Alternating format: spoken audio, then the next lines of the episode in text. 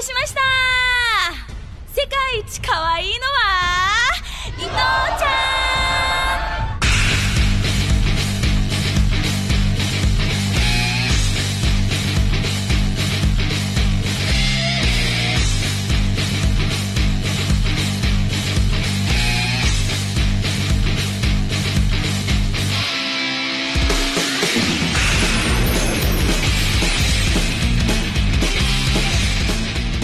G'day, everyone, and welcome to another episode of On the Turnbuckle here on my podcast house.com. A very good evening, morning, afternoon to my co hosts, Welshie and Lyle. Hello, boys. Very good, eh, Tony? How are you? Excellent. Thank you, mate. How are you, Lyle? I'm going well, mate. How's the rehab going? Yeah, good. Pushing hard, Yep. doing what we have to do. I'm No, crutchless now, which is good. I feel being married, I probably have been for the last three months, but Three months. Tried 10 years. yeah. Oh, that- that- that's right. You're not walking any half marathons this week like last week. I week. wouldn't have mate? thought so. No, no, I might be walking No, half actually- a kilometre, but that's about it. so you're actually listening to the doctors now? That's good. Yeah, yeah, no, I'm doing that. Yeah, do it. Do doing it all right, that. How you guys Um, been good? Yeah, pretty good. Um, Friday night, I met with a friend. He wanted me to meet someone. I was looking at getting a seat on the board at a um, community centre. So I was meeting with the people to try and get me voted on. Um, I thought it went well. Yeah. Got home, seat's been taken. JJ Oh. Furno. No, I'm He's- serious. he's on the board too. What does he know about community services? Yeah. He's not even in your community. I know. Surely that does can't work. Yeah, sure, don't you have to live? Isn't it zoned? I would have thought so. You'd have to of live there. I'm not Uh, happy. This was meant to be my big chance. Yeah, you would have done well in that seat. Can we organise some sort of mediation? Seriously, we need No, I, mediation. I don't want to talk to him. I legit get sore legs. I've been standing up for that long. Every time I look to sit down, chair's been taken. Yeah, it's not good. Uh, well, yeah. Well, I know we blocked him on Twitter, so he probably can't even message us to apologise. Well, I Um, won't follow him until he apologises. Well, balls in his court. No, Yeah. we'll have to Hmm. see if we. I think we need to organise some mediation or something. This Yeah, has gone on too yeah. far now. Yeah, well, it's like he's got a vendetta, Tony. Yeah, that is. What's going to happen is you're going to end up going to your car and your seat belt will be gone. I hope not, because then I'll get I can get a fine for that. Yeah, This other I- stuff's just all he won't. inconvenient. He won't care. No. But um, that's They- actually illegal. Ste- stealing seats to cutting seatbelts and stuff. That's a bit dangerous. That's that's escalation. So is he going to cut the brakes next? Of course, I uh, hope not. on the turnbuckle, we thank our proud sponsors, uh, the Australian Wrestling Network, who just keep on getting some amazing stuff on that network. I'm not sure how proud they are. We're proud of them. I don't know if they're proud of us or not. yeah. probably. I, I, I was watching um, the Davis Storm versus Gavin McGavin. You know, two friends of the show. Uh, from was it last year or the year before? Yeah, it was last year. Uh, their match uh, on the weekend, absolute barn burner. Uh, it's the second time I've watched it now since it's been up. they beat the ab- absolute shit out of each other. Um, I know a few like Voices of Wrestling put it in their top 100 matches of the year. Wow. Definitely go out of your, yeah. Pay for a, a month subscription just to watch rewatch that match if you haven't. Well worth it. As well as all the other fantastic content, Lyle. I think it's well worth the money, that's for sure. Certainly is. Lovely little chat with Vixen last week, boys. Yeah, it is. Um, we had a good chat with her again on Saturday night. And, um, she's keen to have a, a longer form discussion with us later in the year. And I think that's something we should look at doing because it was quite a short one. Yeah. Good little surprise. Her showing up at uh, Deathmatch Down Under on Saturday night, Tony. Shame you missed it, mate. Wish I could have been there. We knew you weren't coming when you stopped messaging us on the day. Yeah. It's an old Lyle Hey, trick. No, I would have loved easy. to have come, but just uh, laying low at the moment. You're not allowed to have your No, phone we- when you're in rehab. All right, boys. This week's interview is a very, very interesting character. He is the UGWA total violence champ. He is the sire of barbed wire. He is the ref of death or death. I think maybe that might be. Yeah. His name is Gweedo, and he joins us for a chat. Hello, Gweedo, and thanks for uh, coming on board on the turnbuckle. Hey, no problem, guys. Thanks for having me. Mate, uh, Cheers. Uh, by those names, there's no doubting what sort of wrestling you're into, and that's uh, the deathmatch stuff. Uh, uh, what turns you on with deathmatch wrestling? Oh man, well I've kind of just been in- interested in it ever since uh, I seen the first King of the Deathmatch tournament with uh, Terry Funk and Cactus Jack, and it's always just been a passion of mine, and always followed it, and decided to get into training back in 2003 or something like that, and uh, after refing for about 10 years, decided to switch over and dip my toes in the blood, so to speak. Am I am I right in thinking that your first match after you finished refing and switched over was in fact a death match? Oh yeah, I jumped right into it, man. Right into it. Don't want to do things by halves, that's for sure. it's true. Go, go ball to the wall or don't go at all, they say, right? so uh, you're from uh, the Bay Area in uh, in the US, which Uh, ki- kind of, yeah. I'm from California, or well, the Central Valley in California, maybe about a 40 minute drive from like Oakland and San Francisco and all that.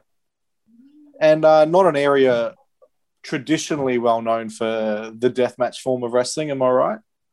Uh, they weren't like the area I was from, not really, but like Southern California was all about. They're very well known because that's where XPW came from and all that good stuff. So, but we kind of, me and Trevino with Ugwa, we kind of brought the death match scene to the forefront there in the area we were from. So, And how much work's involved with like you know uh, trying to build um, build that knowledge uh, in the fans of what deathmatch is and and sort of bring that new art form to the new to different audiences. uh, it's it's actually tough work because most people are into the traditional wrestling and all that good stuff, and you got to kind of give them like a little bit of a flair and a nice and a nice story with the death matches for in that area to get the fans entrapped in it. Uh, Do you find So, that? um, Sorry, Log, yeah. No, I just uh, so can the deathmatch down under team lean on you with your knowledge of starting starting from the ground up? Like obviously the Australian scene hasn't had a deathmatch promotion before, so you know training the fans and you know opening those doors. Uh, um, the deathmatch team leaning on you for your experiences doing the same. Um, not really, because Joel Bateman has a lot of experience and knowledge with the death matches, and then we've got like Cracker Jack, of course, and Mad Dog, and Michael Weaver, and Dixon, and all them. So it's kind of just a collaboration to get it all going. There's some amazing, uh, there's some amazing hardcore minds there, isn't there? Just in those names you mentioned. Oh, definitely, definitely. Those are some of the biggest hardcore names, in my opinion, here in Australia. And moving to Australia, um, how was it that you got uh, linked up with Joel and um, and DMDU? Um, when I right before I came down here, I noticed that Casanova Valentine was going to be coming out this way, and so I kind of contacted him, and he put me in touch with Joel, and the rest is pretty much history. Um, so going back to uh, when you started out, uh, am I right that you were doing a, a bit of backyard stuff at the start? I did, yes. Ugwa was predominantly backyard at the time, and we kind of worked a story in that where I was trying to kill the yard out of them, and we we pretty much did do that after about a year. We moved into a venue and we started bringing in all the pro names and all that stuff, and kind of a good mix of some more some of the backyarders and then the pros. And what's it like when you've got um, some of the more amateur backyard guys, and then you've got the pro guys? How does that mix work? And uh, do you have people reluctant to get in the ring with the backyard guys, or is it everyone pretty open to it? Uh, there was some reluctancy at first with a lot of the guys that were coming in, but once they got to know that the backyard guys weren't as shitty as everybody thought they were, they were pretty happy to get in there and mix it up with them. With, with the with the backyard stuff, did you just um, focus on more traditional hardcore stuff in the backyard? You know, chairs and stuff like that. You didn't incorporate like barbed wire and light tubes in the backyard. Oh no, we inco- right away. My first match with them was we had light tubes and barbed wire and thumbtack bats, and we went balls to the wall in that first match that I had there, and never let up from there. I mean, it was always like panes of glass, and took the whole death match thing there, and excelled it pretty much. EC, ECW over in the States uh, was a, a sort of a, a, promotion, I suppose, that tried to to commercialize deathmatch to an extent, but it was always hamstrung, wasn't it, by the fact that it was still of the it had to be more of the popular opinion. Deathmatch wrestling goes even further beyond what ECW ever tried to do. Oh, definitely, way beyond what they tried to do. I mean, they did they did it well, and they incorporated you know the deathmatch stuff well with the Taipei and the no rope barbed wire stuff and all that good stuff. But what we do nowadays is leaps and bounds crazier than what. How, how does it how does it feel being a uh, a deathmatch wrestler and then seeing just this past weekend having an exploding barbed wire deathmatch on an American pay per view for the mainstream? Is that does that, that mean was, wrestling that was is moving forward? Yeah, actually, that was um, pretty much history in the making right there with that exploding, you know, barbed wire and, and the ex- exploding ring. The almost and, exploding uh, ring. I mean, it was it was actually as a deathmatch wrestler, seeing that it was it was very heartwarming to know that our style is actually catching on with the mainstream and people are actually wanting to see it more. It must sort of give you a bit of pride that um you know because you guys have been um, passionate about what you do for a long time, and the mainstream wrestling community at times would look down on what you guys do.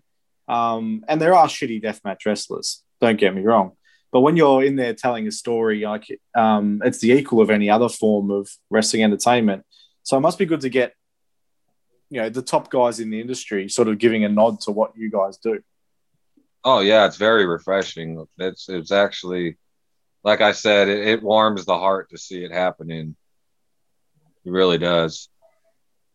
Hopefully, we'll get more of it, but we'll see how that goes. Do you see that? Do you see that death match death match wrestling could live on the same sort of commercial lines as some of the other bigger promotions? That's that's really a that's really a hard one. I don't think anytime soon but maybe in the next five to ten years it could be up there where you got a death match company that's on TV every week. I could see that. Um, you've been in Australia for a while now, and you've um, you've worked mostly for DMDU. I know you did a you did a Rumble match down at GCW as well. Um, how are you finding the um, the Melbourne scene? I actually really enjoy it. It's very refreshing to work with a bunch of new faces and get in there with guys that I've never mixed it up with, and that kind of like pushes me a little bit more and makes me have to work a little bit harder, which I appreciate. And I I, I love this scene out here. I'm trying to dip my toes in everywhere else, but it's kind of it's kind of hard getting in there, but eventually. The um DMDU's probably started up at the perfect time for you. It's fair to say. Um, what uh, what do you think of the of the talent you're seeing on um, on on on those cards? Oh man, they've got some of the best talent going around, in my opinion. I mean, you got the likes of JXT in there, and, and you got the deathmatch legends like Mad Dog and Cracker Jack, and then you got Gore. And it's it's it's I, I believe that they're up there with uh, the top of the class around going around. Who have you seen that you that you really want to um, mix it up with? Oh man, and I've said his name a couple times now. Mad Dog for sure. Yeah, I would I would love for Cracker Jack to come out for us to dance, come out of retirement, for us to have a little dance. see how that goes. I think that might just be a matter of time. I'm I'm hoping so. I, I really am. He's pushing for it. He's got to break that uh, that Legends contract stipulation of. Uh, yeah, I think correct. he'll get there. He'll find a maybe get our lawyer onto it, Tony. We'll find a loophole in the contract. There's Could work well for him. now, mo- moving to Australia probably um, couldn't have come at a better time with the way the world sort of shut down. Um, obviously, being on an island, we've been pretty lucky compared to a lot of other countries. Has that been hard, like seeing friends back home, you know, being totally shut down? And, you know, we've had it relatively pretty good in Australia. Yeah, it's been kind of rough, especially um, like I've had friends that have passed away from it, and I'm constantly seeing on my news feeds about someone in someone's family's got it. It's it's it's been really rough, especially with my family being out there and stuff. It's been it's been kind of a hard time, especially and we we have it lucky here as well too. Like you said, we're on an island, kind of just shut everything down and stop people coming in, and you know quelled it on our own pretty much. I mean, it's still there, but yeah, it's been it's been a rough time. It's been a rough year for sure. We were just talking about it before the fact that uh, Brazil registered 2,200 deaths in the last 24 hours. And I think in the whole one year of COVID here in Australia, we've had 900 deaths in total. yeah, that's that's that's actually pretty damn wild, to be honest. Like, especially you look at the numbers in America as well. It's just yeah, it's, it's wild times for sure. Yeah. So, um, what do the next few years look like? Are you in Australia permanently, or um, are you looking to go home at some stage? No, I'm here. I'm here permanently for sure. Um, I've got my fiance here, and we had us a nice little baby. And uh, congratulations! Looking to make it a home here, and uh, I'll eventually go back for visits here and there. And I've got a couple of loose ends out there I got to tie up as well. So, so yeah, Australia is definitely home now. And that um UGWA Total Violence Championship, which you smuggled into your luggage when you came over here. Um, tell us a little bit about that title and what that means to you. Oh, that title it, it means it means the world to me. We uh we created the deathmatch division in UGWA, and we had the Beast of the East Championship, which was pretty much kind of like our hardcore title, which we turned into a deathmatch title, and then we created the Total Violence division and started it off with a tournament, a death match tournament, and uh, unfortunately, I lost the first one, and um, I wasn't the inaugural champion, which was kind of you know saddening and heartbreaking. But uh, won the second tournament, and then shortly before I moved out here, I want to say maybe like four months before I came out here, I won that second tournament and got a shot for the title. And ever since then, I've held that title. It means the world to me. That's kind of why I brought it out here. And main another main reason is I've already destroyed everybody that I could in UGWA, and it was time to get some fresh faces and some fresh opponents for that strap. And it, it's just yeah, smuggling it into my luggage is a nice way to say it. I know what our border patrol's like, mate. and uh, you were trained by Pogo the Clown, am I right? Yes, I was trained by uh, XPW's Pogo the Clown, who is now going as Coach Nugs, and uh, a couple of his students, the Stoner brothers, who runs the Stoner U Academy, and Rick Luxury and DJ Ridge, who passed away a couple years after started training and all that good stuff. But yeah, XPW's Pogo the Clown for sure. That must have been an experience. Yeah, you want to learn the hard way. That's the way to go about it, my friend. He's a big no guy, isn't he? Yeah, oh yeah, definitely no letting up, and no, it, it was living that snug life. You know what I mean? I'll I'll go yeah. to my grave as saying that one of the the best extreme wrestlers, deathmatch wrestlers that I've ever seen in my life. Fortunate enough to see Sabu a couple of times over here in Australia. Did you ever have the uh, the good fortune of coming up against him over there in the states? No, unfortunately, I didn't. Probably, he's probably one of the guys on my bucket list. Yeah, but yeah, I never got a chance to. Uh, I never even got a chance to meet the guy and pick his brain, so to speak. And unfortunately, you know. Just talk about him though in, in the in the esteem that he's held by wrestlers over there in the states. Yeah, I mean, he's uh, especially in the death match and the hardcore community, he's he's held in pretty high regards and well respected. Definitely. And you would have been a, a big Japan fan growing up, Yeah. tape trading and stuff like that. I'm assuming. Oh yeah, that's kind of why uh, my head stabber's got the little chain hanging off the end of it. That's kind of an homage to Mr. Pogo, and uh, definitely Hayabusa, Mr. Gannosuke, Onma, and all them guys. Like, oh, grew up, tr- you know, the tape trading and all that good stuff. Always the Japanese stuff. Always went back to that Japanese stuff, that old school Japanese style.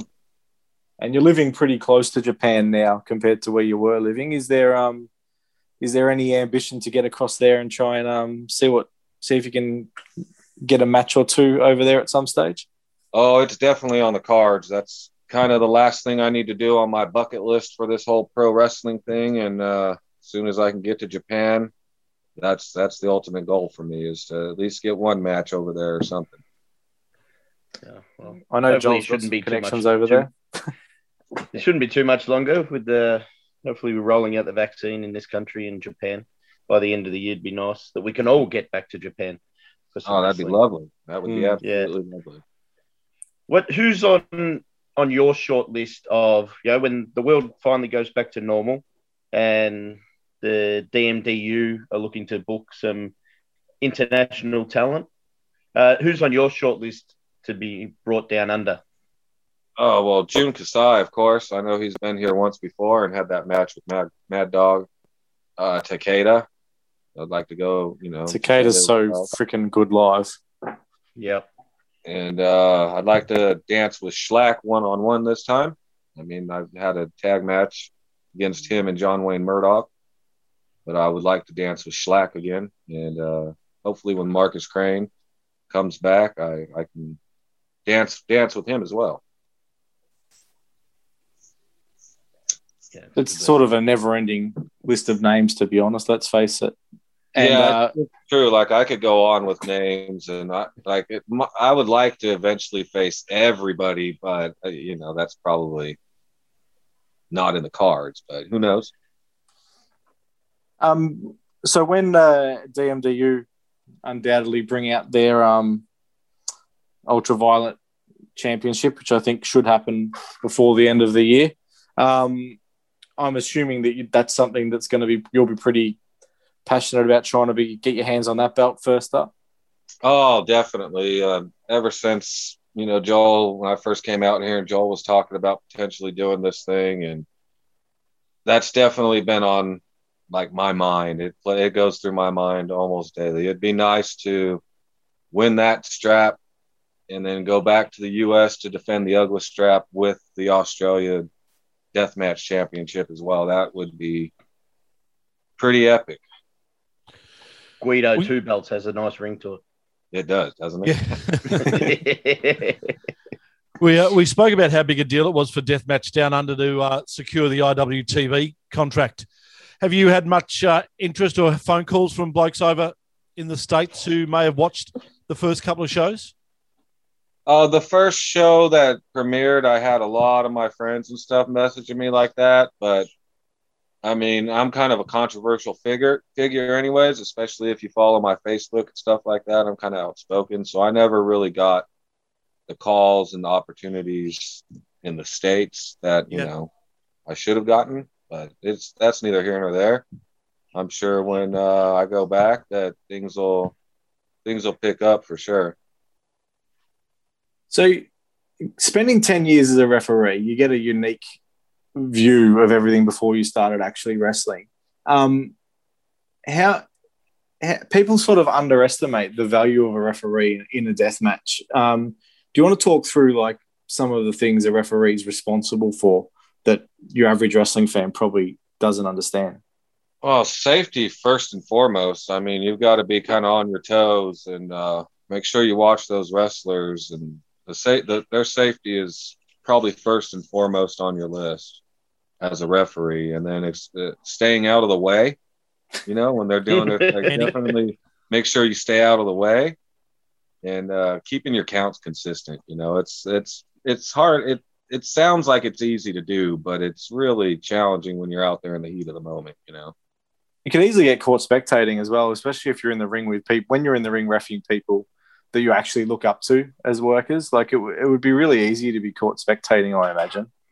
Oh, definitely. I used to tell when fans would ask me, well, they'd be like, "Oh, I had front row, front row seats. I had the best seat in the house." I was like, "No, actually, I've got the best seat." in the house." You know, I'm a fan. I'm a fan of pro wrestling first and foremost. So being a referee and you're in there, and like I was, you know, refing matches with Supreme and Vic Grimes, guys that I, you know, tape traded and watched and stuff like that. It was, it's pretty surreal at the time. And what's it like the first time that you're meeting these guys um, as a peer? nerve wracking. You don't want to say the wrong thing, you know, and especially you, you see the stuff that these guys have done in the past and, you know, some of their, you know, the backstage history. You definitely, it's nerve wracking, you know, you got to kind of mind your P's and Q's and, you know, be on your best behavior because you don't want to get, you know, punched in the face. So, so I've got a, I've got a theory about the uh, the dressing rooms at deathmatch compared to pro wrestling, and you might be able to dispel the theory for me or tell me whether I'm right. But I reckon dressing rooms of pro wrestling promotions can be fairly intense sometimes because there seems to be a lot of uh, a, a lot at stake for those guys in regards to what they're doing. But because deathmatch is such a, a unique form of wrestling, I fear that I feel that the the attitudes and the towards each other in the dressing rooms at deathmatch is probably a lot more jovial might not be the right word, but not as intense as what it would be in normal pro circles. Would that be correct? You Yeah, guys respect each other more? Yeah, I would say that uh definitely, definitely. I mean, I've been in some locker rooms over in the States where uh egos kind of get the better of everybody. And but for the most part, I mean, especially when you're doing deathmatch shows and you've got all the deathmatch guys, there's a there's a high level of respect. Especially I mean, we we beat the heck we beat the shit out of our bodies, you know, like let's Yeah. not let's not get that wrong. And um, to do what we do, you've got to have a really special trust in your opponent to not like actually stab you in the throat, you know. And the, the respect level is definitely really high, and the locker room is fairly kicked back, surprisingly. You know, everybody's kind of just talking and mingling and respect. You know, there's a lot of respect in those locker rooms. Well, things can go wrong very quickly, can't they? Oh, very quickly, very quick. Yeah. I mean, I've seen, uh, you know, John Wayne Murdoch had his shoulder split all the way from the back, and Reed Bentley had his cap peeled back and getting hit in the head with a chair. And I mean, yeah, I mean, it's very unpredictable. You know, I, I kind of sustained a little elbow injury at the last show, and I mean, it's it's pretty intense. Yeah. And when you're in a locker room where it's say like, like DMDU, where you've got some of the some really good heavyweight guys, and then you've got your really great up and coming um, flippy wrestlers and things like that. Uh, what's the mix like in the locker room when you've got so many people from different backgrounds? Beautiful. Beautiful. I mean we all sit there and we pick each other's brains and uh, you know most of us death match guys we don't just do death matches. You know we get in the mix with the regular wrestling as well and being around for as long as we have we can pass on knowledge to the younger guys and then we can actually pick brains from the super heavyweights as well. So it's it's actually And- it's actually really refreshing.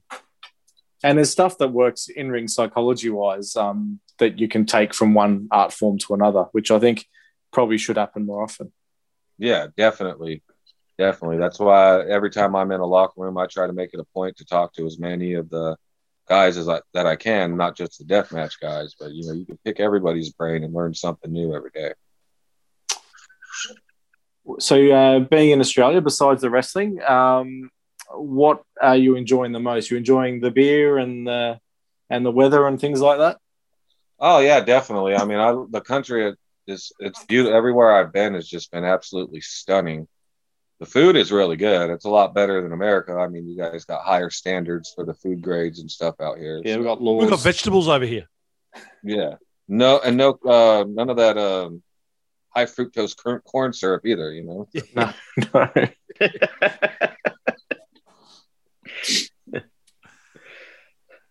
Uh, uh, What- actually, what- you, what- you're right though, because as a as an athlete, and most wrestlers are uh, an athlete to an extent, uh, you you need to look after your body. I mean, you're putting your body through so much stress to be in a place like the states where it, when you're on the road a fair bit, the food would be a fair part of you know what you you do when you're on the road. You're eating.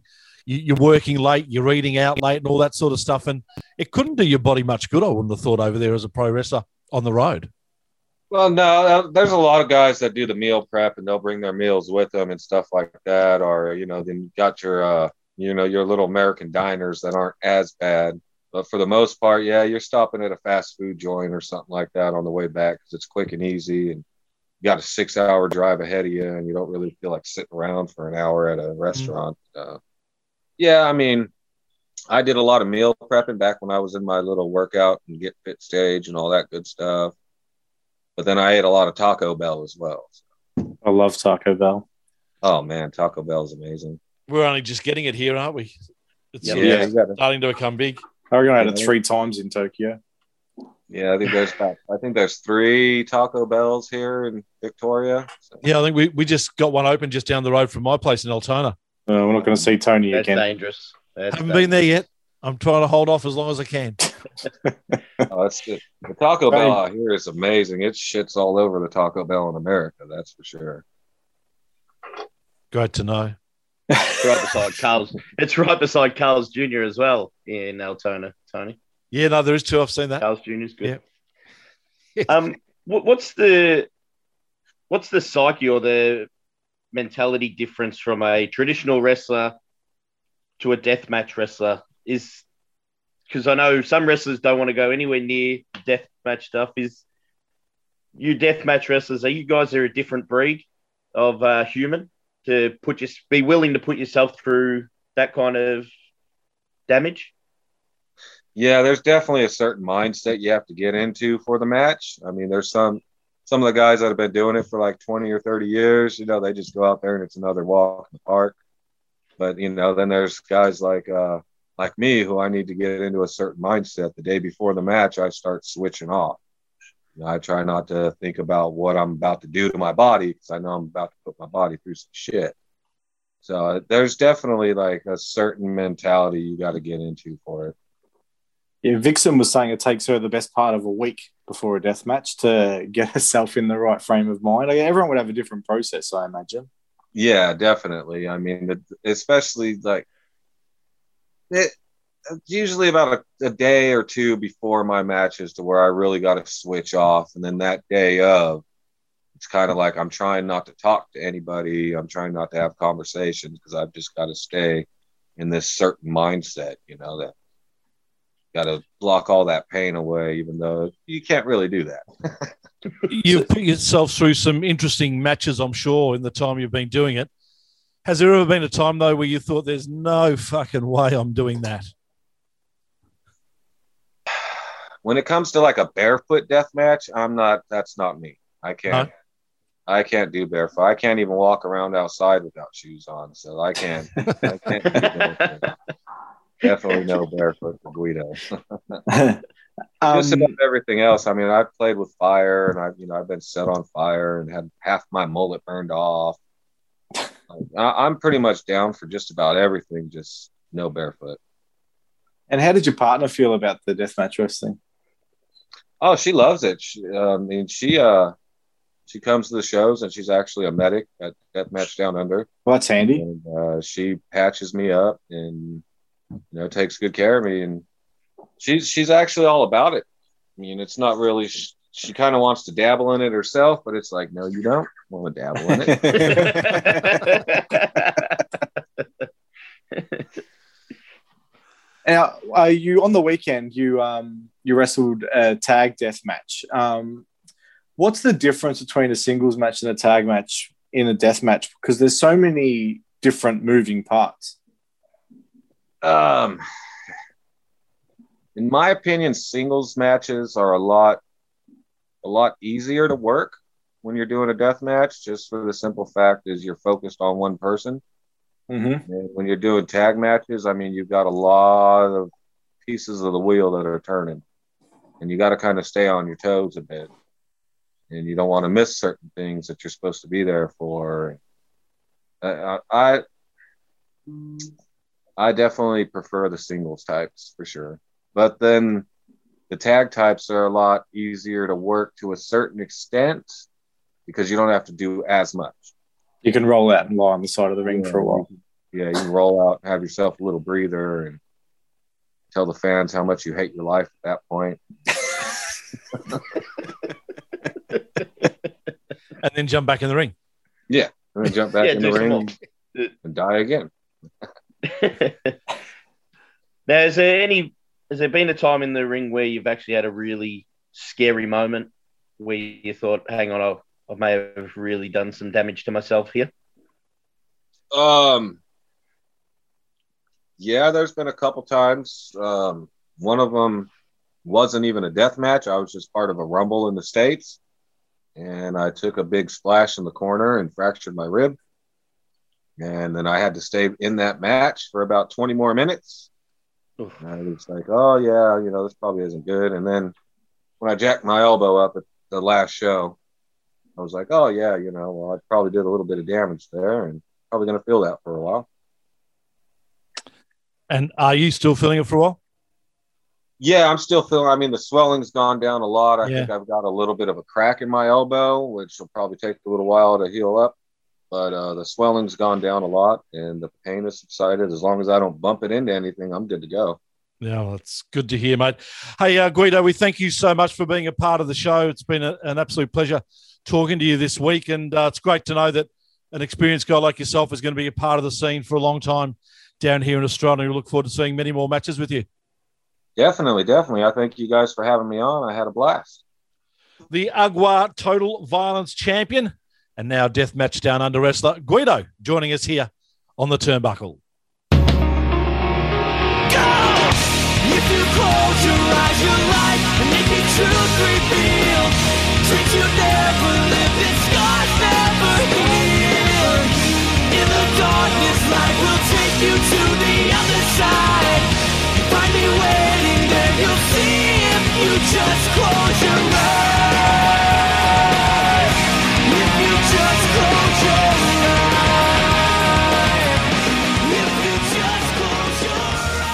Welcome back, part two of On the Turnbuckle, boys. Uh, great chat there with Gweedo. Gee whiz, he's, uh, he's really into the deathmatch stuff, isn't he?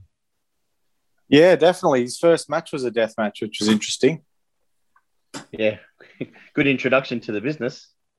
Yeah, exactly. Yeah, crazy, crazy. Uh, the music of Christian brings us into our second segment. And the reason for that is because it's one of our news topics with our serious news segment. We welcome Eleni Thomas uh, to have a chat about what is happening in the world of wrestling. G'day, Eleni. How are you? I'm good, thanks. Happy to be here. How are you all going tonight? We are pretty good. Thank you. I think I can speak on behalf of the other guys. Yes. N- not happy to be. No, don't speak if for I'm us. honest. If I'm honest. I'm okay. Thanks, Eleni. I'm doing Lovely. really well. Uh, I'll tell you what, we were all absolutely ecstatic to see Christian come back for the uh, Royal Rumble at WWE a few weeks ago. And we all thought that maybe that might lead to a return to the WWE, but it seems like AEW have grabbed the signature. Absolutely. Um, and this was happy but sad news for me because Christian was my favorite wrestler growing up. I absolutely adored him. Every game I would play, I would always use his theme music. But um, for any Christian fans like me, AEW have revealed that um, he has signed a multi-year deal with the brand. Uh, so Christian was introduced to AEW by Paul Wight during the Revolution pay-per-view, announcing that he'll be working under the name Christian Cage. Now, Christian, who's 47, of ye- 47 years of age now, was recently cleared to return to the ring and had made his return during this year's WWE Royal Rumble match, which was his first appearance since retiring due to concussion in 2014. So, very exciting news for him to be back on the scene. I think uh, the disappointing thing for us boys is we, we had hopes of a possible Christian and Edge type reunion. That's not going to happen. It's funny because Christian and Edge is a tag team. That only that was only one year of their careers. Everyone seems to think it was longer because of how entertaining they were. Um, I'm interested, Lenny, because I'm a Christian fan as well. But most um, most wrestling fans, especially when you would have been a lot younger when you were a big Christian fan, what was it about him um, that drew you in?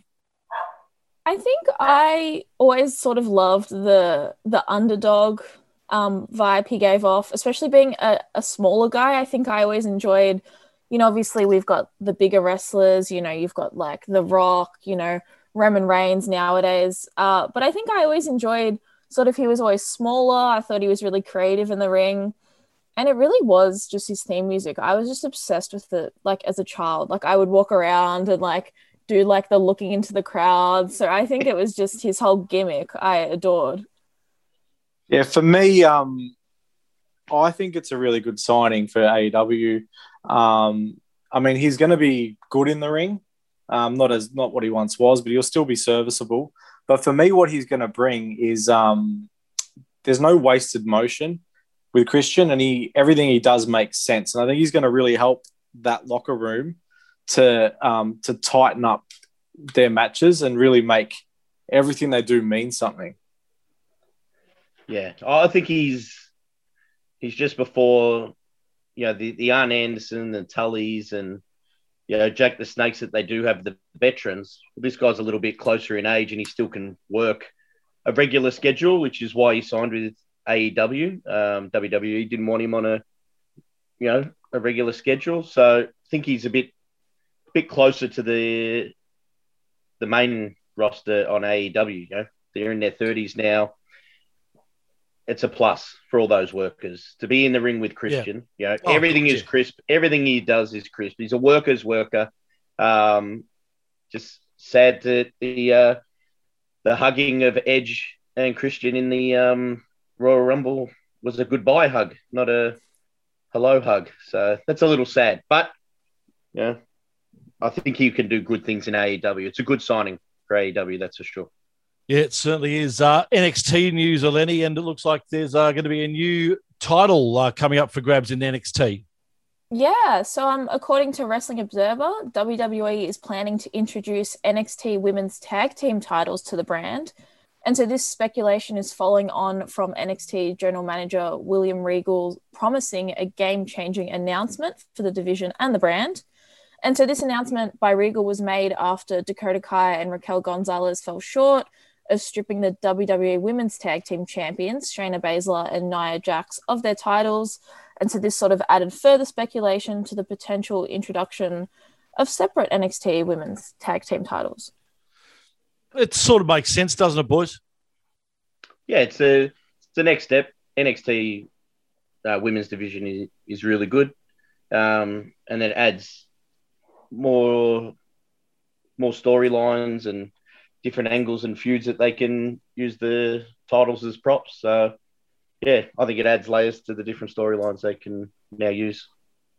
I think that's probably the deepest women's roster in the world. Um, so they definitely need something else for the girls to, to fight for to give a B storyline besides the storyline of people going for the main belt.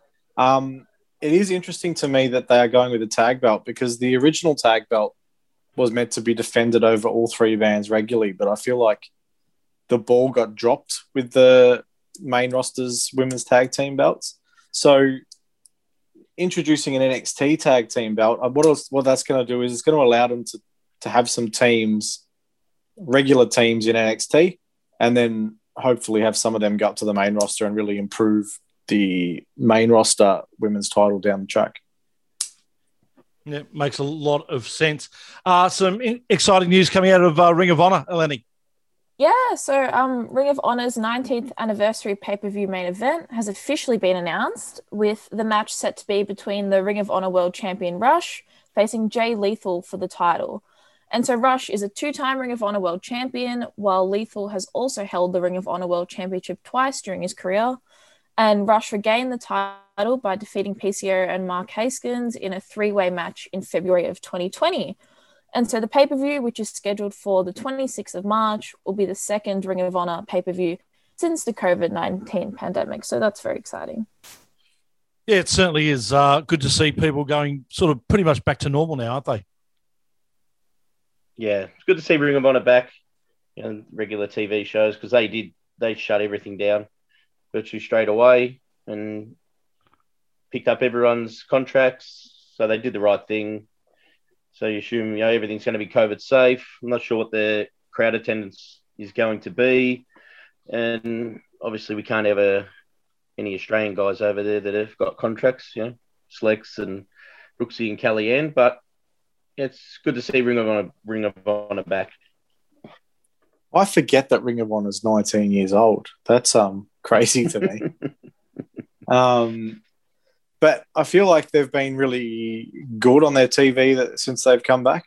Um, they're presenting it's a different presentation to everybody else. So I'm looking forward to seeing what they do with this 90th anniversary show. And hopefully, we're only a few months from having Slex, Kellyanne, and Brooksy over there Yeah, to really give us an interest. Hopefully, they're not too far away. Exactly right. Uh, injuries continue in New Japan Wrestling, Eleni. Yes, it feels like every time I mention the news for New Japan, it's always just injury updates. Um, and I've got even more this week because Wrestling Observer newsletter has reported that New Japan Pro Wrestling star Kazuchika Okada has been wrestling with two slipped discs in his lower back. And so this injury explains why Okada hasn't been featured in the main event picture for the past couple months, as the brand is giving him the time to heal and avoiding making the injury worse. So bad news for him, I think. Lyle, Yeah, it, it is. Obviously, Okada's, you know, when fit, he's right up there, one or two for the best in the world. Um, over the weekend, he had a couple of bangers in the New Japan Cup. So, you know, resting him in tag matches and then he'll gut through some of the big important matches for the New Japan Cup is good. He's a well, he's a professional. He's always going to put on great matches when he's called upon.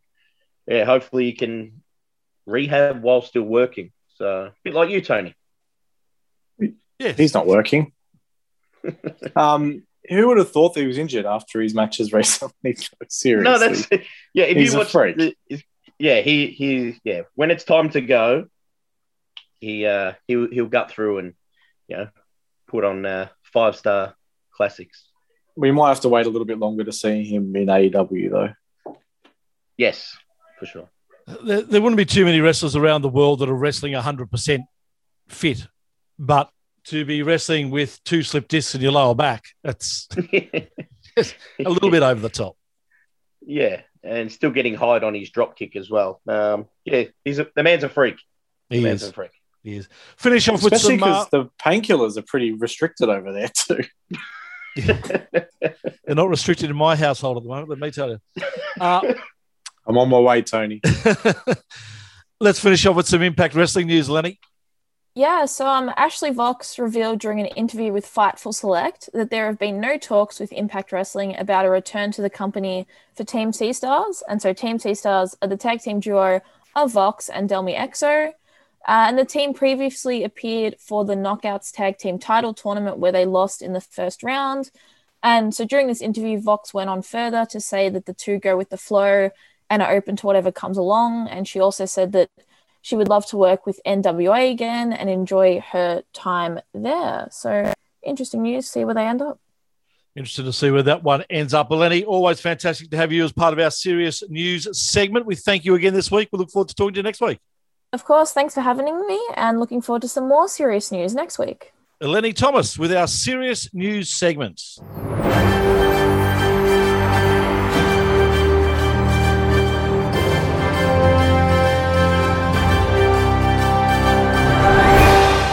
All right, boys, let's continue on. Uh, did I hear, and I haven't seen it, but did I hear something about Shaq making a debut? I'm shocked that you haven't seen it, Tony. You usually um, devour everything. We're talking Shaquille O'Neal, aren't we? Shaquille There's no O'Neal, other I Shaqs. The the, uh, The big Ar- the big Aristotle. in wrestling. The big imbecile. Yeah, Shaq Diesel. Um, yeah, yeah. Shaq made his debut. Um, Finally. On yeah, it's, it's about seven years in the making, isn't it? probably longer. When when did the, him and the Big Show tease that they were going to do something? Um, It'd have to be they've they've 10 teased it a few times. Yeah, um, I reckon he was still playing when they started teasing. that. yeah, yeah. Well, of course. Um, he actually did really well for a guy. he went that, through a table. Tony, Yeah, he went yeah, through that a was a- table. I have to Crazy try, I'm gonna have to catch this. Yeah, don't. I Well, can't the believe table you caught missed him. it. Yeah, well, there was two of them. He's a big man. Um, it was actually a really good match. It was fun. It was a fun wrestling match. Unfortunately, I'm assuming it would have been on the pay per view, but obviously it went head to head against the NBA All Star game, so Yeah. it was on Dynamite. Um, yeah, it's well worked. Um, he was good. I think the All Star He game was took a work seriously. too. Well, it always is. Any defense played? No. Uh, no, no, yeah. 170 to 152 or something, I think was the final Shoot- score. shooting from half court and stuff. No, I Um, want to see defense. He he was he was really good. I was shocked. Obviously, you know, put a lot of wear and tear on that uh seven foot frame over the years. Well, he doesn't move well um, No. when he's walking around the studio in the NBA uh, when he's I was- covering NBA. I was nervous when he was walking out. Uh, Look, he looked injured walking to the ring, and um, yeah, obviously, yeah, a little bit of smoke and mirrors. Cody working around him, but yeah, that giant table bump. You know, uh, Can- know, American Can news channels would have question showed it. What the fuck was going on with that ambulance thing at the end? I have no idea. Um, they didn't mention it again. They, so they put it was a stretcher job, Tony. They put him in the back of the Yeah. ambulance. Then Tony Schiavone's gone over to. Firstly, Interviewing? why was the ambulance waiting there for like 20 minutes for fucking Schiavone to get there? There wouldn't No, be an they- ambulance big enough to put Shaq in, would there? Well, well, funny thing is, when they put him in there, they went to close the door. He had to pull his feet up. It was a, it was a bit. It was it was unintentionally funny. It was a bit comical. Um, so they closed the door. Then Tony's gone over to you know, Uh, interview the injured wrestler. Uh, While he's like the, the ambulance waited for the interview, didn't go to the hospital, waited for the yeah, interview. um, yeah, uh, and he wasn't there. He disappeared. so so Wow. someone out there has kidnapped, kidnapped a seven him. foot, three hundred pound uh, athlete. Uh, well, it's not I don't know how they snuck him out. I don't it's know how they snuck him out of there. so- And and then there was no mention of Shaq for the rest of Dynamite. So there was no tease of hey, what happened? Yeah. So oh, not I have no only so not only was he taken from the was he removed from the ambulance, he was removed from the commentators' run sheets. yeah, so I don't know. that's amazing. Tune in, tune in to Dynamite this week to find out what happened to Shaq. I guess. Well, speaking of dynamite, what about the uh, explosive AEW pay per view? Oh, Tony. Oh, I don't know if explosive is the word you use. Tony. It was called Revolution. It wasn't called Explosive. You're a bastard. No, but it, was it an explosive pay per view? Did it blow up or something? Or? It was meant to. It, it was an explosive start sorry. to a pay per view. I felt sorry for the guys in the main event because they they had a death match and it was good. Great And death match. they worked their asses off. Um, then they did a schmoz finish with the Good Brothers, which I could, I didn't need to see. But then, when the ring was meant to blow up, poor Eddie Kingston is selling that the ring blew up. But I've seen more fire. Oh, it was like a Kane entrance. That's about how much fireworks there was. no, you, you're overselling it. it. Kane entrance explosion. There is an explosion with the Kane entrance. This was Gilbert walking out, Tony. I thought Gilbert was the fourth surprise on the show.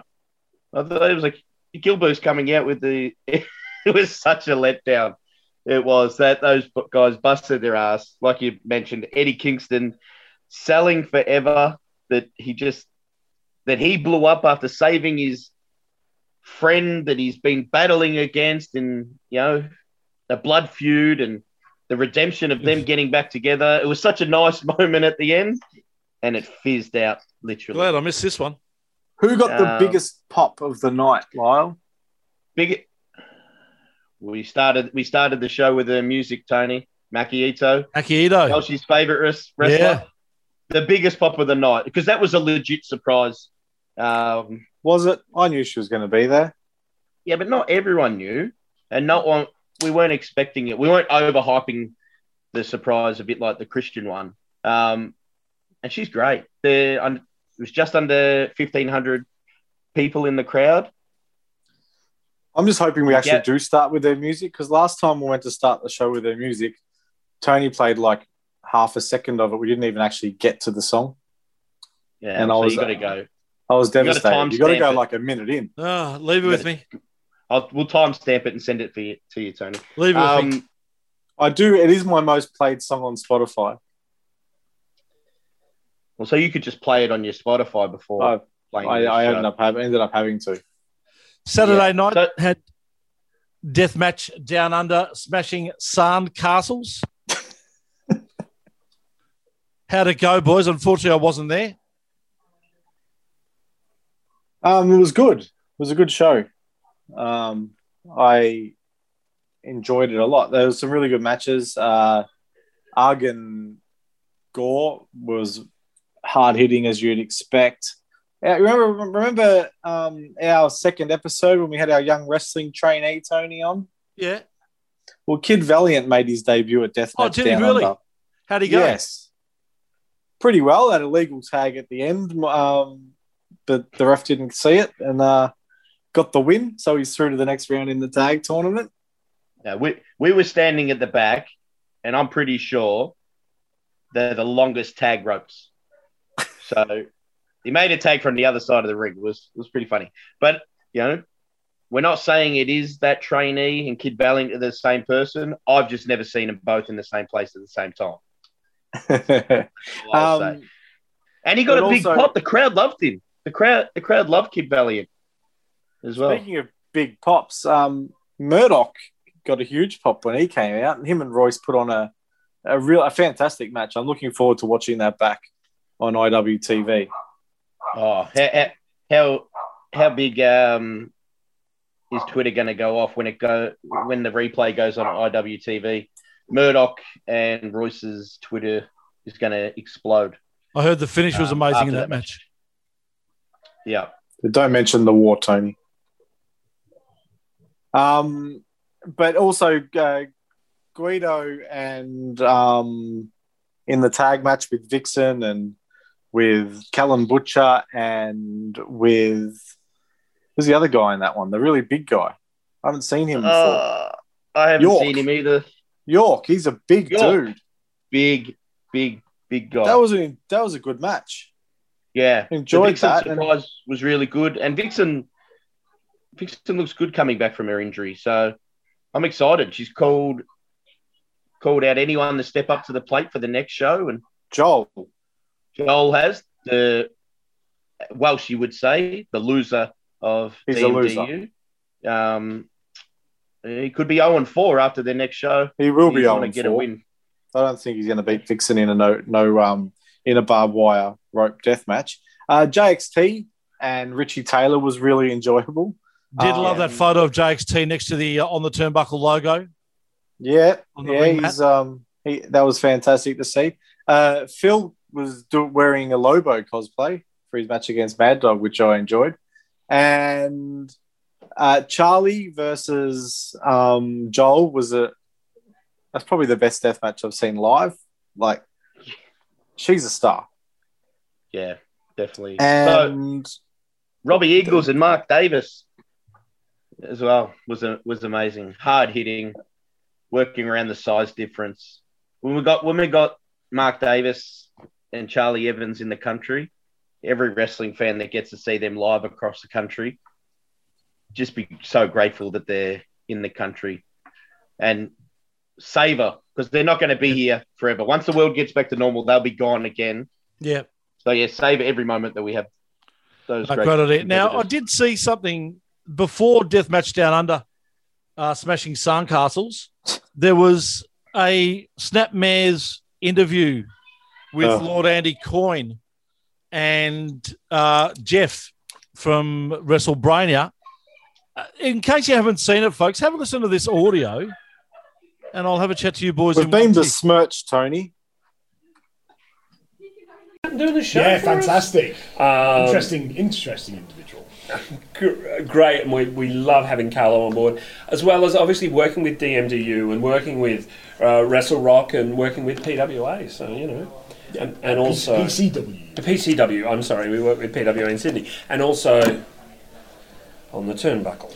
Yeah, it did seem like it took a little bit of uh, effort for the an, uh, an agreement to be reached between you and on the turnbuckle. Do you want to elaborate on that? Well, I, look, there are a few things. Their lawyer is currently, you know, he, he lives out of his car. I can't do much about it, but you know, he's currently chasing me to try to change the contract. Okay. I've refused to change the contract. Good. We have them on the very first show. Welchie, Uh, Brent Welch is representing him. Yeah.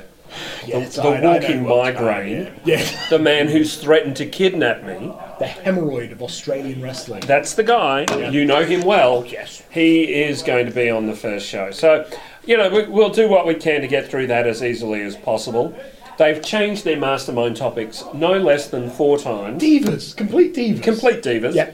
But the shows are, are, are very different from when you last saw them because, of course, I keep writing games. I keep throwing new games in Yeah. and taking Well, old games out just to that make was it absolutely more colourful and more disgusting, exciting. Jeff. And the four shows are different from each You, other. I, would, man, I would have thought that he would have been excited about the prospect of having such professionals on his Well, show. can Can I just start by sticking up for our lawyer, who's the best lawyer Tony's money can buy? Yep. Um, firstly, he does not, I repeat, does not live in his car.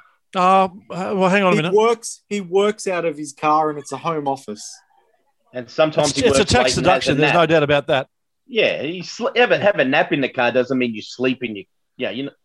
Uh, it's- It's a combi. He's got it set up beautifully in the back. He's got room, Yeah. Yeah. he's and he always. he we never clients. find. We never struggle to find him. Yeah. No, exactly. Secondly, I don't recall changing my topics once for the mastermind section. He said you changed them four times. We said we changed them four times, but I know that I haven't changed them. It's probably Hawko. Thirdly, do they call me a walking migraine? He did call you. He did actually. I, I thought that wasn't too bad. All right, well, let's put it this way. He said that I threatened to kidnap him. There's no way that I would threaten that I would kidnap Jeff because I couldn't stand being with him that long. That's a fair point. That's Yeah. a fair point. And Yeah, Jeff, man. could you at least work out and find out who is actually on your show? PWA. Come on, mate. what the hell? I know. I don't It's. Disrespect for PCW. PCW as well. I reckon they'll I join our lawsuit, Tony. Yeah, I'm a little bit disappointed in Andy. I thought he could have stuck up for us. Um, He, Meant to be he a made the friend boots the in as well. yeah, I, I just, he, I just got yeah. this little bit of a feeling that Andy might be gunning for my ring announcer's job. he, he could be. To- well, the fact that you said you're the best in the country maybe has something to do with it. Um, you know, he was meant to be on the show a couple of weeks ago. He stood us Of up, the pin and he took all the credit for Yeah, that great correct. article that he wrote. Correct. that I Um, wrote. Yeah, that I Welshie wrote. wrote that we're winking at. Um, yeah, I don't know. Very interesting. Can I just say this? If Jeff hasn't announced Tony, well, you deserve your own announcement, Tony, as yeah, a oh, talent without a announcement. doubt. But I'm, Yeah. I'm a man of, uh, of I stature. assume that's why you haven't shared any of this on, on your on your Twitter account because you've That got you a a blue, blue tick. tick You've got to you've got to protect your brand. Yeah, correct. So- So it's already been stolen once. Jeff, can That you could have been Andy. Uh, could have been two. All right, I'm going to get our lawyers into again, or, um, our lawyer. Uh, Yeah, no, there's only room for one in the combi. We need it in the contract that Tony gets his own announcement. Yeah. All right, let's work on that. Let's work on that. Uh, finally, boys, before on, where can people can where, where can people get tickets to see us at WrestleBrania? they can go to the Comedy Festival and key in WrestleBrania. B R A I N I A, Jeff. That's how you spell it. There's also there's only like 17 tickets back left to our show because let me just repeat, we are a draw. We are a draw. There's 17 only tickets. That's 17 tickets left to our show. It will sell out. We've got There was only Some 20 guy- available, so they're going quick, folks. the other, like who else is on our show? Like Carlo Cannon. Yeah, no, we'll smash Carlo. We'll thrash Carlo. We'll be in the final, so you can also get tickets to the final. I'm guaranteeing that we're going to win. Yeah. Um, I don't know what date that is. Um, but also like And when, when from- Carlo, when, before Carlo goes on stage, please don't say to him, break a leg. I know it's a theatre thing, but it's not an Australian geez. theatre thing. yeah, just It says Chookas here. Yeah. we know But Carlo and injuries don't go well, so All right. Oh, you, jeez. I'm glad you said that because there's no way I'm saying. I'm backing away from that. Like we're we're gonna beat him in trivia. Like physical, I don't want anything physical. No, He's no, a big no, man, no. Tony. No, no, no, hey, you're bringing up the injuries. Oh, that's on you, mate. Don't back away But, from uh, that now. that guy from Arnie Donna's. wh- Arnie- What's an Arnie Donna? Oh no, they were at MCW no idea. last year or the year before or something. Well, they're Ah. they're on they're on our show as one of them's on our show as well. Apparently, they're that- what- they're popular. Were they feuding with uh, your close personal friend Gino? They were. They Are you were. now more incentive to smash them? Um, and I saw one of our opponents at Deathmatch Down Under, Tony. Yeah, Tosh Greenslade. Tosh. We had him on last year. We did. He, he he's, he's, he's, he says he's going to beat us. All right. There's no way he's going to beat us. No. How many has Carlo? How many people has Carlo got on his team? Two. Okay, and Carlo makes three. Yeah, he's got two on his team with him. Oh, okay, yeah, cool. And who have we got? Don't worry, we've got we've got a team. All right, cool. Hey, uh, before we go, MCW Ballroom Brawl this weekend, boys. Should be some uh, great matches there. Always yeah, a Mick sucker Moretti for a rumble, versus Tony. Flex. Got That's a big match. That's a cracking one. Really looking forward to that. Now it's Mick Moretti, not Mark Moretti. No, no, Mick Moretti, yeah. It, it'll actually Um, be good, Tony, if you rock up. You know, if you come to the show, you can meet Mick Moretti for the first time. Um, Tony's got no way of getting up the stairs. That's the problem. The Rapscallion. Yes, yeah, he- that's he's been that on the show as well. Yes. There's Um, some real yeah, so- respect. Jessica Troy versus Kellyanne as well. Um, I'm so so looking forward to that. Jessica Troy is one of uh, the best wrestlers in the country. So's Um, Kellyanne. Yeah, it's it's actually a stacked card. Um, the I, um, velocities are coming down against the Brat Pack. I said this when Kellyanne wrestled uh, Aisha at PCW. From the moment you hear Kellyanne's music hit at a at a venue, there's a big fight feel. Like Yeah. you know, you're seeing someone who's exceptional, and uh, we haven't. I don't know if we even had the chance to see this match in Victoria before. I know they've wrestled a couple of times before though, and uh, every time they've wrestled, have stolen the show. So the pressure will be on everyone else to Excellent. to match what they bring. You see who got announced for the Rumble, Tony? No, who? Mikey Broderick. Squats. Squats. The fitness Ah. guy, Yes, your favorite. Squats.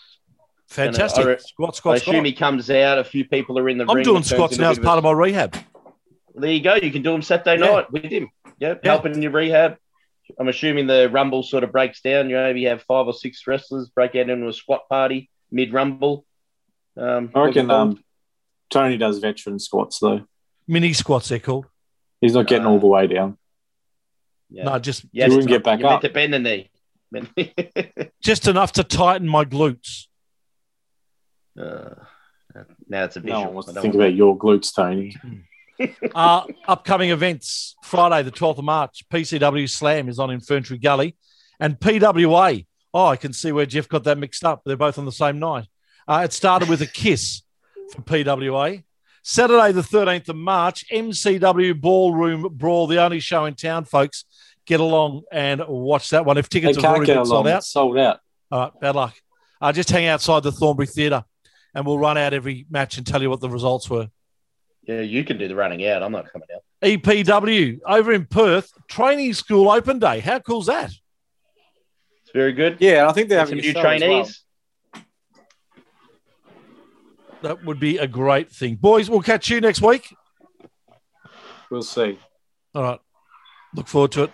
See you, Lyle. Have fun in rehab, mate. Thank you, mate. Appreciate it. We'll see you right here again on the turnbuckle.